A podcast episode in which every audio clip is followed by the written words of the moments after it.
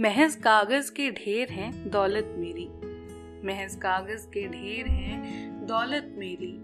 दुनिया पूछे मुझसे, क्या है पगार तेरी?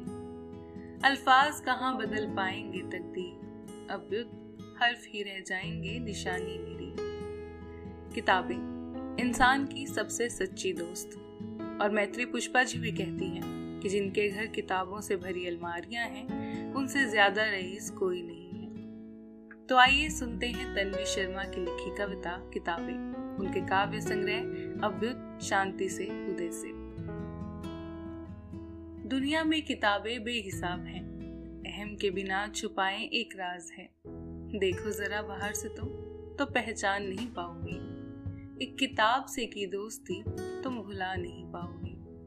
जिस रंग में रंग दोगे, रंग जाएगी अपने राव भीगेगी जब जब पलके तुम्हारी किताबें भी भीग जाएँगी।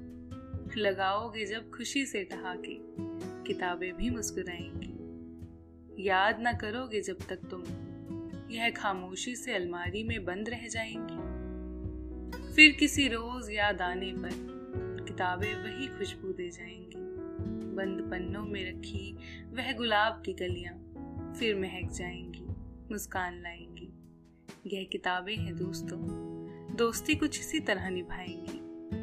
ये किताबें हैं दोस्तों, दोस्ती कुछ इसी तरह निभाएँगी। आप सुन रहे थे ये कविता मेरी यानी नेहा गुलाटी की आवाज़ में। बने रहिए हमारे साथ इसी काव्य संग्रह की और कविताएँ सुनने के लिए। धन्यवाद।